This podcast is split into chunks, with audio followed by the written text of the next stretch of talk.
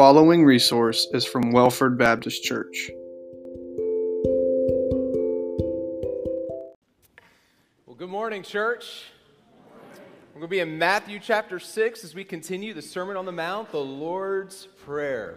Pray this in your heart with me. Our Father in heaven, hallowed be your name.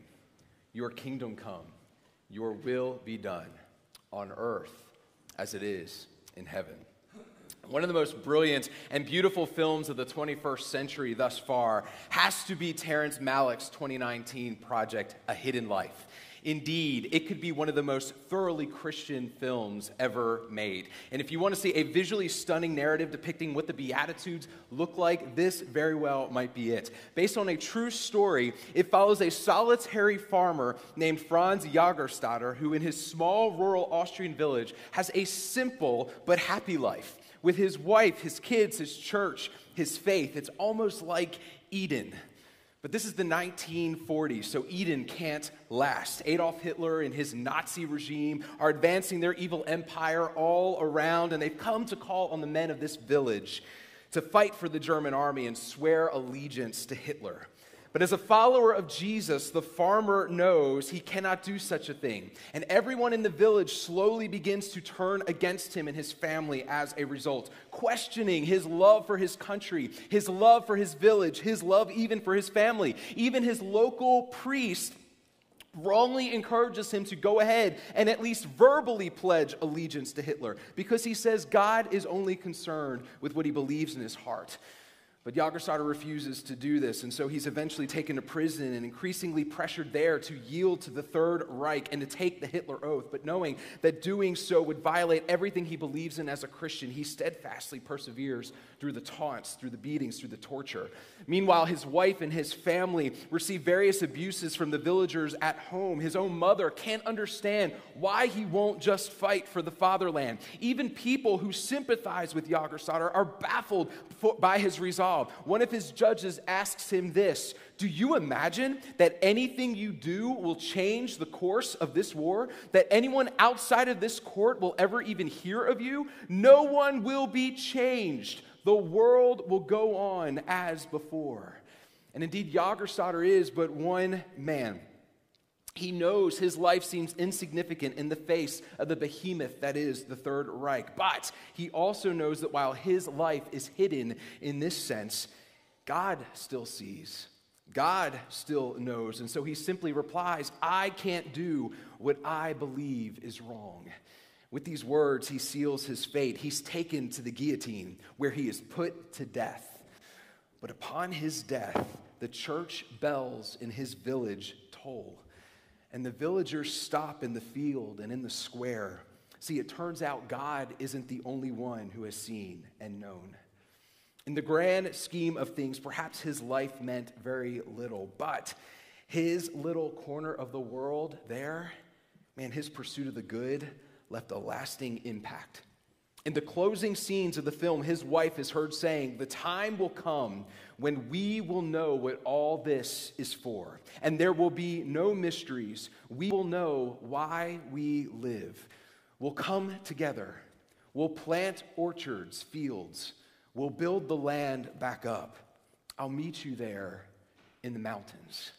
You know, when we talk of a kingdom, we often think of castles and warriors and triumph and pomp and circumstance, power and prestige. But when Jesus described his kingdom, he described it in this way. He says, it is like a grain of mustard seed that a man took and sowed in his field. It is the smallest of all seeds, but when it has grown, it is larger than all the garden plants and becomes a tree, so that the birds of the air come and make nests in its branches. Indeed, he says, the kingdom of heaven is like leaven that a woman took and hid in 3 measures of flour till it was all leavened. And church, we know the triumph and the glory of the kingdom that will one day be fully realized. It's a day we long for, when the King of Kings will set all things right. But listen, the kingdom in this present age is most evident in these hidden, obscure lives. These insignificant mustard seeds, these little bits of leaven, small acts of defiance in a world of darkness, hearkening to the glory of what is to come. People, everyday people, with the heart of God, living to do the will of God, and seemingly when it's against all odds. It is in this that the glory of the gospel of the kingdom is seen. And it is in light of this that Jesus calls us to pray the most radical of prayers, in rebellion against the temporary ruler of this world, Satan. Jesus calls us to pray to our Father, your kingdom come, your will be done on earth as it is in heaven. This was Jesus' major emphasis throughout his life, throughout his message. Indeed, the Gospel of Matthew summarizes Jesus' ministry in this way. It says, and when he went throughout all Galilee, teaching in their synagogues and proclaiming what? The gospel of the kingdom.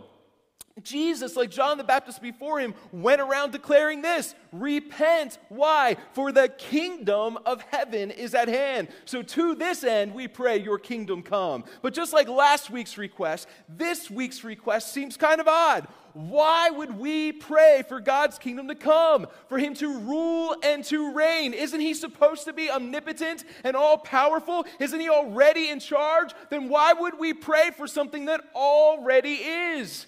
Well, just as we saw last week when we asked God to make his name holy, we're not asking him to turn his name into something holy because it already is holy. We're just asking him to make his holiness known and recognized. So too, when we ask for his kingdom to come, we're not suggesting that God is not currently in control, because we know from Scripture that absolutely nothing on earth happens unless God decrees it or he allows it. Instead, Jesus is calling for everything here to be in right relationship with God. That is to recognize and yield to the rule and reign of God. This request works hand in hand with the previous one. When we pray, hallowed be your name, we're saying, in my life, God, be seen as holy. Make me holy as you are holy. God, through my life, let your name be recognized as holy throughout the earth. From many nations, make us one holy nation belonging to our God. Church, do you see how that is a kingdom prayer? It is asking for God's rule and reign to be recognized on earth as it is in heaven. Jonathan Pennington put it this way. He says, the idea is not as if God is not the king over the earth, but the reality in this broken and rebellious age is that while God is sovereign, his perfect, peaceful righteousness has not yet consumed all his creation. In other words, the reason we pray for the kingdom of God to come to earth is because while God is king of the universe, there is another kingdom at work in the world today. What Colossians 1:13 calls the domain of darkness, and that is the domain in which we currently live. But it wasn't always this way. In fact, there was a time when life on earth looked exactly like the kingdom of heaven. And by God's design, as his image bearers, we were all once vested with his authority to rule as his representatives on earth. Genesis 1:26 says that he gave us dominion. What? What is dominion? Dominion is to rule and to reign. Do you see then what God was doing in the very beginning? He wasn't just creating a world. He was establishing his kingdom on earth. He was inviting us to serve as his sub-rulers over all creation. And we were able to do that because as his perfect image bearers, our hearts were fully aligned with his. There was no conflict between his will and our will. Everything was in shalom. Everything was in perfect relationship with God and with one another. Everything was under the rightful rule and reign of God. And church, that is flourishing. Everything acting according to its design. But unfortunately, rather than reflecting his glory, we tried to run off with it. in cahoots with a sinister serpent, we question the authoritative word of God, asking, did God really say? And then we question his very heart and integrity, thinking that somehow he was holding out on us. And in an act of sedition, we ignored the one command that he gave us, choosing the fruit of the tree over the God who made that tree. And we've been paying for it ever since. Because in our demand for freedom to do as we please, God said, as you wish, and handed us over to our desire. But rather than finding freedom, we soon discovered that we were now in bondage. Man, cut off from the source of good and life and light in the universe, we experience brokenness and the promised wage of our rebellion, death. Shalom had been shattered. Cut off from the king and his kingdom, we were exiled not only from the fountainhead of life and love, but also from all meaning and purpose. No longer flourishing, we were now perishing because we left the kingdom of God and entered into the kingdom of darkness, enslaved to our sin and captive to the serpent. And you know, God would have been perfectly justified to just leave things as they were. Man, we led an insurrection against the high king of heaven. We made ourselves enemies of the state. Heads should have rolled. Oh, but aren't you thankful that God isn't just great? He's kind. And in his mercy, he didn't abandon his image bearers, tarnished as that image may be. No, he pursued these kingdom refugees to rescue them from the domain of darkness and restore his image in them. Indeed, he pursued Abraham and made him a promise. He said, I will make you into a great what? Nation. And in you, all the families of the earth shall be blessed. Do you see what God is promising here? He is reestablishing his kingdom on earth. It's a kingdom that will begin with Abraham and his family, but it will go out from there. It begins with the nation of Israel, but out of Israel, it will go to every tongue, tribe, and nation. All families of the earth shall be blessed. Heaven will again come to earth. And how did this kingdom begin? What does it say? It says, Abraham believed the Lord, and God counted it to him as righteousness. He believed. He trusted God. He yielded to the rule and the reign of God. And so we see that first little bit of leaven, that first mustard seed of kingdom resurgence. But even as God reestablishes his kingdom with Abraham, we see this cosmic duel between the kingdom of darkness and the kingdom of God continue. We see it in the Exodus with the showdown between Pharaoh and the false gods of Egypt and the true and rightful God and ruler Yahweh. In delivering the Israelites from Egypt, God wasn't just making good on his promise to Abraham. No, throughout Exodus, we see him saying to Moses that he will deliver his people for this purpose. What is it? That the Egyptians, indeed that all nations shall know that I am the Lord when I stretch out my hand against Egypt and bring out the people of Israel from among them. We see this as the people of Israel enter into Canaan and they meet the prostitute Rahab, who has indeed heard what God has done in rescuing his people from Egypt, and who herself now believes and enters into the kingdom and helps the Israelites secure the promised land. We see God's faithfulness in establishing the kingdom of Israel, delivering his people from various enemies, raising up a king after his own heart in David, to whom God promised, and your house and your kingdom shall be made sure forever before me. Your throne, he says to David, shall be established forever. Nevertheless, Moses had warned people before they entered the promised land. Be careful. Be careful as you head into this prosperous land, just like Adam and Eve before you in the garden. Be careful that you do not forget the Lord. Indeed, he warned them in Deuteronomy 8. And if you forget the Lord your God and go after other gods and serve them and worship them, I solemnly warn you today that you shall surely perish. Like the nations that the Lord makes to perish before you, so shall you perish, because you would not obey the voice of the Lord your God. And yet Israel and its kings constantly turned to false gods, aligned with godless rulers both within Israel and without. And though the prophets cried out and warned them to repent, the people continued to harden their heart against God and dabble in this kingdom of darkness. And so God sent the nations in to now judge them, allowing the kingdoms of Israel and Judah to be conquered by the Assyrians and the Babylonians and the Persians and the Greeks and the Romans. The kingdom again fractured and dispersed, its people again in exile. And yet even here, God had not forgotten his promise to Abraham and David. Indeed, he promised them through his prophet Ezekiel that he would bring back from the peoples and gather them from their enemies' lands. For what purpose? Listen, to vindicate my holiness in the sight of the nations. Then, he says, they shall know that I am the Lord their God, because I sent them into exile among the nations and then assembled them into their own land. I will leave none of them remaining among the nations anymore. And so we see here, God is faithful to preserve for himself a righteous remnant among the people of Israel, who by faith long to see the kingdom restored, long to see the return of a righteous king, longed for the promised Messiah who would set all things right.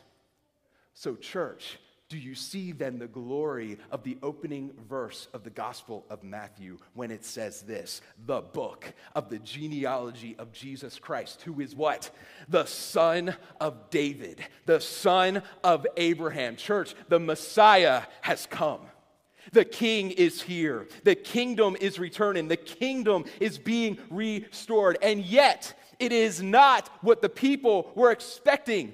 Man, they thought this Messiah would come to take up arms and rally the people to fight against foreign empires and reclaim David's throne in this sense. They wanted a political Messiah, and you can understand why. They remembered the glory of the physical kingdom of Israel, but they misunderstood what the point of the physical kingdom of Israel was.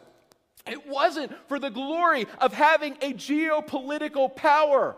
No, like the priests and the temple and the sacrifices, the physical kingdom of Israel was not an end in itself. It was meant to point to something beyond itself, to something greater. In Isaiah 49:6, God says Israel was to be a light to the nations. For what purpose? Listen, that my salvation may reach to the end of the earth.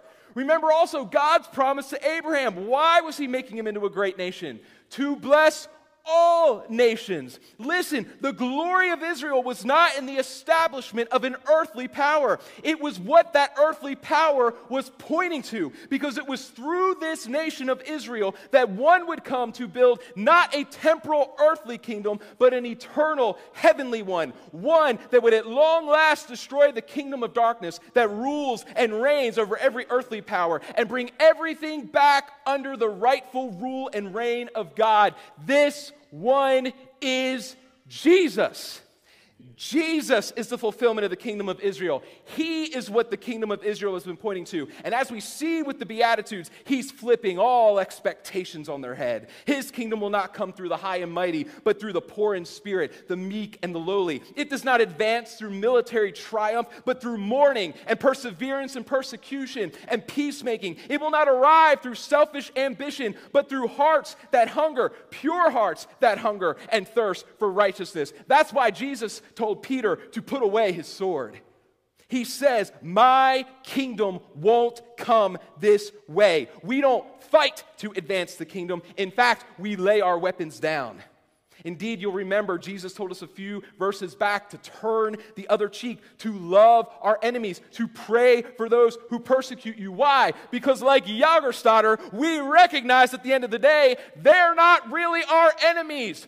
Our true enemy is Satan, who has blinded their eyes to the truth of the gospel.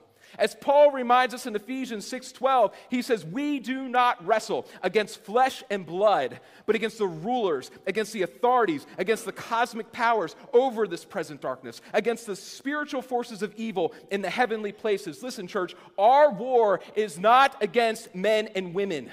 Our war is against the kingdom of darkness that is holding men and women in bondage. So we do not seek to conquer nations and lands for King Jesus. No, he made clear where he stood when he stood before Pilate that his kingdom was not of this world. That's why concepts like Christian nationalism are oxymoronic and contradictory on their face, completely foreign to the teaching of Scripture. There is no such thing as a Christian country in a geopolitical sense, not on this side of heaven. The only Christian country is that nation made up of people from every tongue, tribe, and nation, the people of the kingdom of God. So beware anyone who tries to co-opt your faith for political ends. That's not the way of the kingdom. Don't make the same mistake that the people of Jesus' day made. They wanted a political Messiah, and when Jesus refused to play along, they crucified him. Indeed, when Pilate asked them, "Shall I crucify your king?" the chief priests blasphemously declared, "We have no king but Caesar." They rejected the kingship of God for an earthly king. Listen, the kingdom does not advance through worldly politics. It advances as we confront the powers of darkness with the light of Jesus, as we herald the good news of the gospel that he can lead you out of darkness and into his marvelous light, back to the shalom of Eden. This is the kingdom we pray for. This is the kingdom Jesus came for. So he tells us to pray, "Your kingdom come." But he also teaches us to pray this, "Your will be done." Now again, that seems like a weird request. What do we mean praying, "Your will be done"? I mean, if anything but God's will could be done, then he wouldn't be God, because that would mean something greater than him was acting. But again, Scripture teaches that nothing happens unless God decrees it or he allows it. Look at Psalm 135:6. Whatever the Lord pleases, he does, in heaven and on earth, in the seas and all the deeps. Matthew 10:29, "Are not two sparrows sold for a penny, and not one of them will fall to the ground apart from your Father."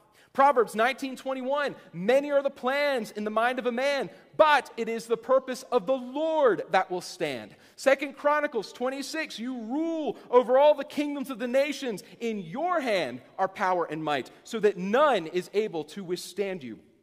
Proverbs 21:1, "The king's heart is a stream of water in the hand of the Lord. He turns it wherever he will." We even see in Job, even Satan cannot thwart the will of God. He can't even tempt us without God's permission. So in what meaningful sense can we pray for God's will to be done when it seems that nothing but God's will can be done? Well, listen, there is an important difference between what theologians call God's sovereign will, that is the fact that nothing can happen unless he decrees or allows it, and his revealed will, that is the things he has told us to do, the ways in which he has shown us that we live a life that is pleasing to him. Just like in the garden, when God told Adam and Eve they could eat from any tree but the one tree, the knowledge of the tree, or the tree of the knowledge of good and evil, what was God's revealed will to them? That they would enjoy every other tree, but refrain from eating from the one, or else they would surely die.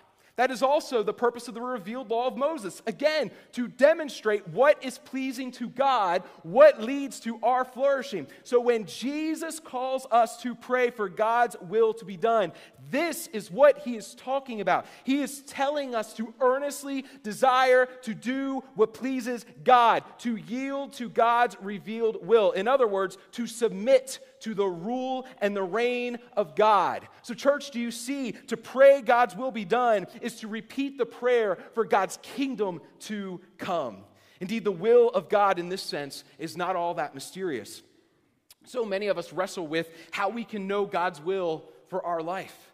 And by that we mean, where does he want me to go to college or work? What career path should I take? Where should I live? Whom should I marry? And listen, those are all great questions to ask, but as Henry Blackaby has noted, the fundamental question for every person is not, what is God's will for my life, but rather, what is God's will?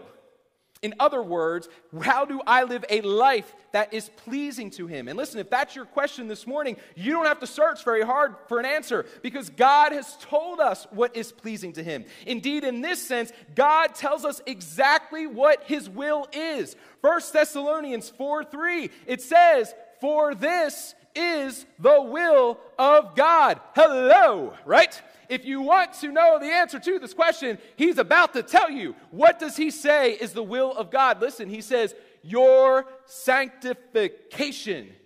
Your what now? Sanctification, that's just a fancy word meaning to be made holy. So what is God's will for your life? Well, it says 1 Peter 1:15 tells us, as he who called you is holy, you also be holy in all your conduct. That is God's will. Church, we know God's will. The question is not what is God's will. The question is, will we do it? Will we do God's will? And you know what? Left to ourselves, the answer to that question for every human being is a resounding no. Because on this side of Eden, none of us in our own power even wants to do the will of God. Romans 3:10, none is righteous, no one understands, no one seeks for God. All have turned aside. No one does good. John 14:17 says, the world cannot receive the Spirit of truth because it neither sees him or knows him. 1 Corinthians 2:14, the natural person does not accept the things of the Spirit of God, for they are folly to him, and he is not able to understand them because they are spiritually discerned. 2 Corinthians 4:3, the gospel is veiled to those who are perishing. In their case, the God of this world, lowercase g, talking about Satan, has blinded the minds of the unbelievers to keep them from seeing the light of the gospel of the glory of Christ, who is the image of capital G God. Jesus himself says in Matthew 7:21, not even everyone who says to him, Lord, Lord, will enter into the kingdom of heaven, but what? The one who does the will of my Father who is in heaven. So wait a second, if in my own power I would never desire to do God's will, much less actually do it, how can I ever hope to enter the kingdom of heaven? Because we already know Jesus isn't relaxing any standards. He told us we need a greater righteousness, one that exceeded the external obedience of the Pharisees if we want to enter. Indeed, more than external obedience, we need internal obedience. It's not enough to do it, you have to want it. So what hope is there for anyone to see the kingdom come? Listen, there is only one way. Jesus already told us what the first step was with the very first Beatitude, didn't he? Do you remember what that was? Blessed are the poor in spirit, for theirs is the kingdom of heaven. Listen, the doorway into the kingdom is first a recognition that you have nothing to offer. You are spiritually bankrupt. You have nothing to offer. You recognize the depth of your sin. You know in your own power you could never make it to God. So listen, if you're feeling that this morning, man, have I got good news for you, because that is the first step in the journey. But listen, even to have that revelation, you need something else. To understand this, you need something else, because in your own power, you wouldn't even reach this conclusion, because no one in their own power even gets to this point of recognition. So how do you get there? Jesus says, you must be born again. John 3:3 says, truly, truly, I say to you, unless one is born again, he cannot see the kingdom of God. Oh, but thanks be to God that Jesus tells us that by the Holy Spirit, we can indeed be born again. See, more than just giving us the law to show us his will, a law which is powerless to save. It can only show us what is wrong with us, but has no power in it to change us, to do anything about us. God promises he's going to deal with the greater issue, our heart, our desires. Listen to what he says. Jeremiah 31:33 says, I will put my law within them.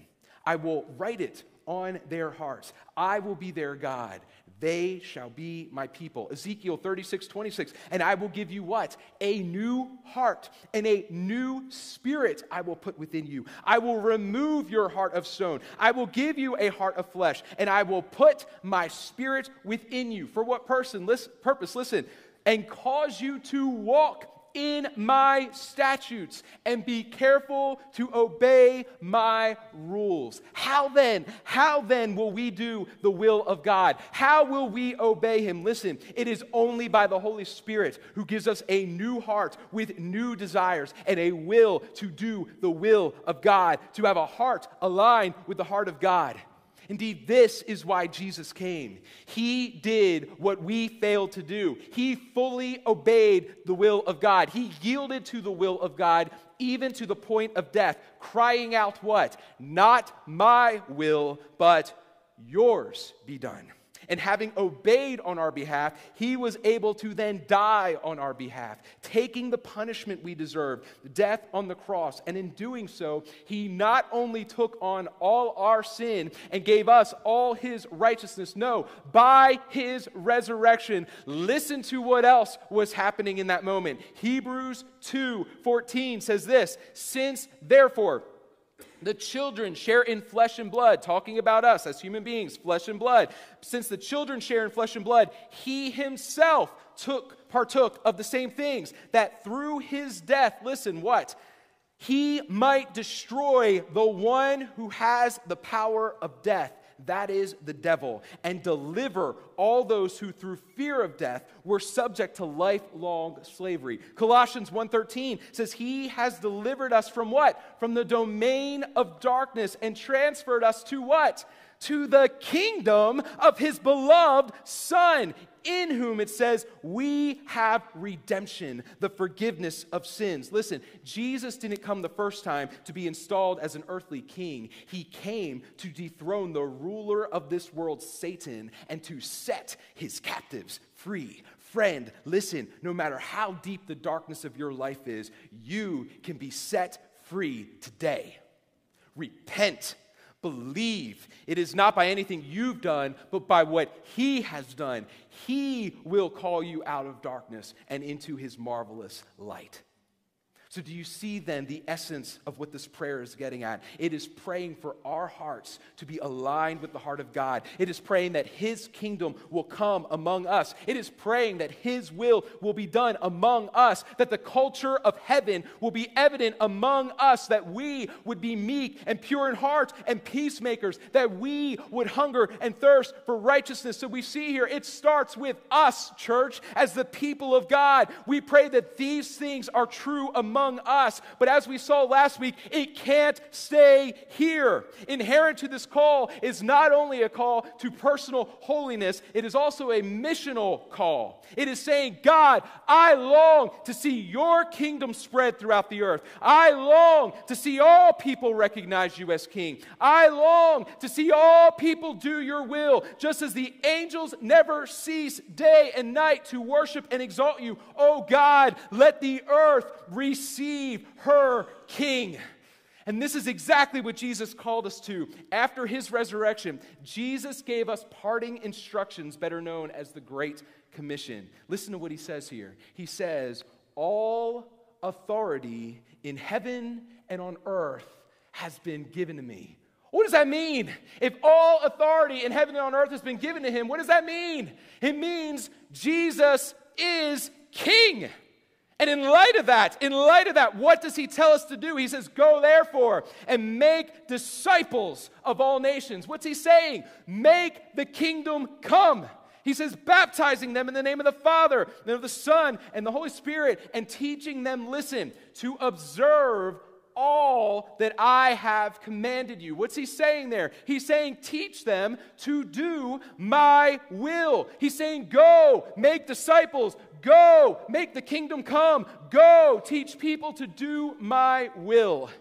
Indeed, Jesus promises us in Matthew 24:14, he says, "And this gospel of the kingdom will be proclaimed throughout the whole world as a testimony to all nations, and then the end will come." In other words, then the kingdom will arrive in full force. Because church, the kingdom is still advancing. It came long ago, first came long ago, but it has not yet fully come. But the day is coming. Just as sure as Jesus came the first time, fulfilling the ancient promises to Abraham and David, so will he return again in the fullness of time to gather his people, those elect exiles of every nation, as 1 Peter calls them, but not until his church has gone fully global, not until every people group is represented in his kingdom. So church, if we really want to see the kingdom come, y'all, we better get to work.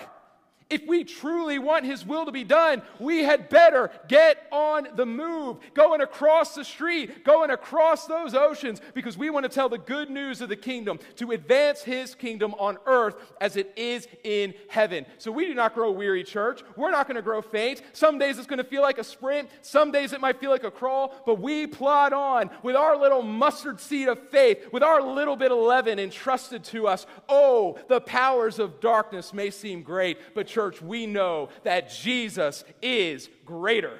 And the true greatness of the kingdom may seem hidden for now, but we might find ourselves asking, will anything I do change the course of this war? And you know what? The answer is no, because the truth of the matter is the course has already been changed. The powers of darkness have already been defeated. When Jesus died on the cross in our place, He crushed the head of our ancient foe, Satan. So listen, any evil, any darkness we see today are not shouts of victory, but final gasps of defeated desperation. So we will fear no evil because God is with us. And if He is with us, church, who can stand against us? So we press on, church. Let's press on because we know what's at stake. Having been delivered ourselves from the realms of darkness, we seek to deliver others, knowing that those who do not surrender to the will of God, who do not submit to the sovereign King, will spend eternity separated from Him, cut off from the source of goodness, truth, and beauty, and love, and life, dying, perishing eternally. Oh, but we want everyone to know that anyone who calls on the name of the Lord will be saved. But how? Paul asks in Romans 10, how will they call on Him in whom they have not believed? And how are they to believe in Him of whom they have never heard? And how are they to hear without someone preaching? And how are they to preach unless they are sent? That's why Paul says, how beautiful are the feet of those who preach the good news. So we cry out with Jesus and John the Baptist before Him, repent, for the kingdom of heaven is at hand. Indeed, He is coming soon. And today, you have the choice to bend the knee. But there is coming a day when there will be no other option. Every knee will bow. Every tongue will confess that Jesus Christ is Lord, that Jesus is King, and we will declare with the angels, the kingdom of the world has become the kingdom of our Lord and of His Christ, and He shall reign forever and ever. Heaven at last has come to earth. Until then, church, we labor and we pray, your kingdom come, your will be done on earth as it is in heaven. Will you pray that with me now? Your kingdom come, your will be done on earth as it is in heaven. One more time like you mean it. Your kingdom come, your will be done on earth as it is in heaven. Will you pray with me?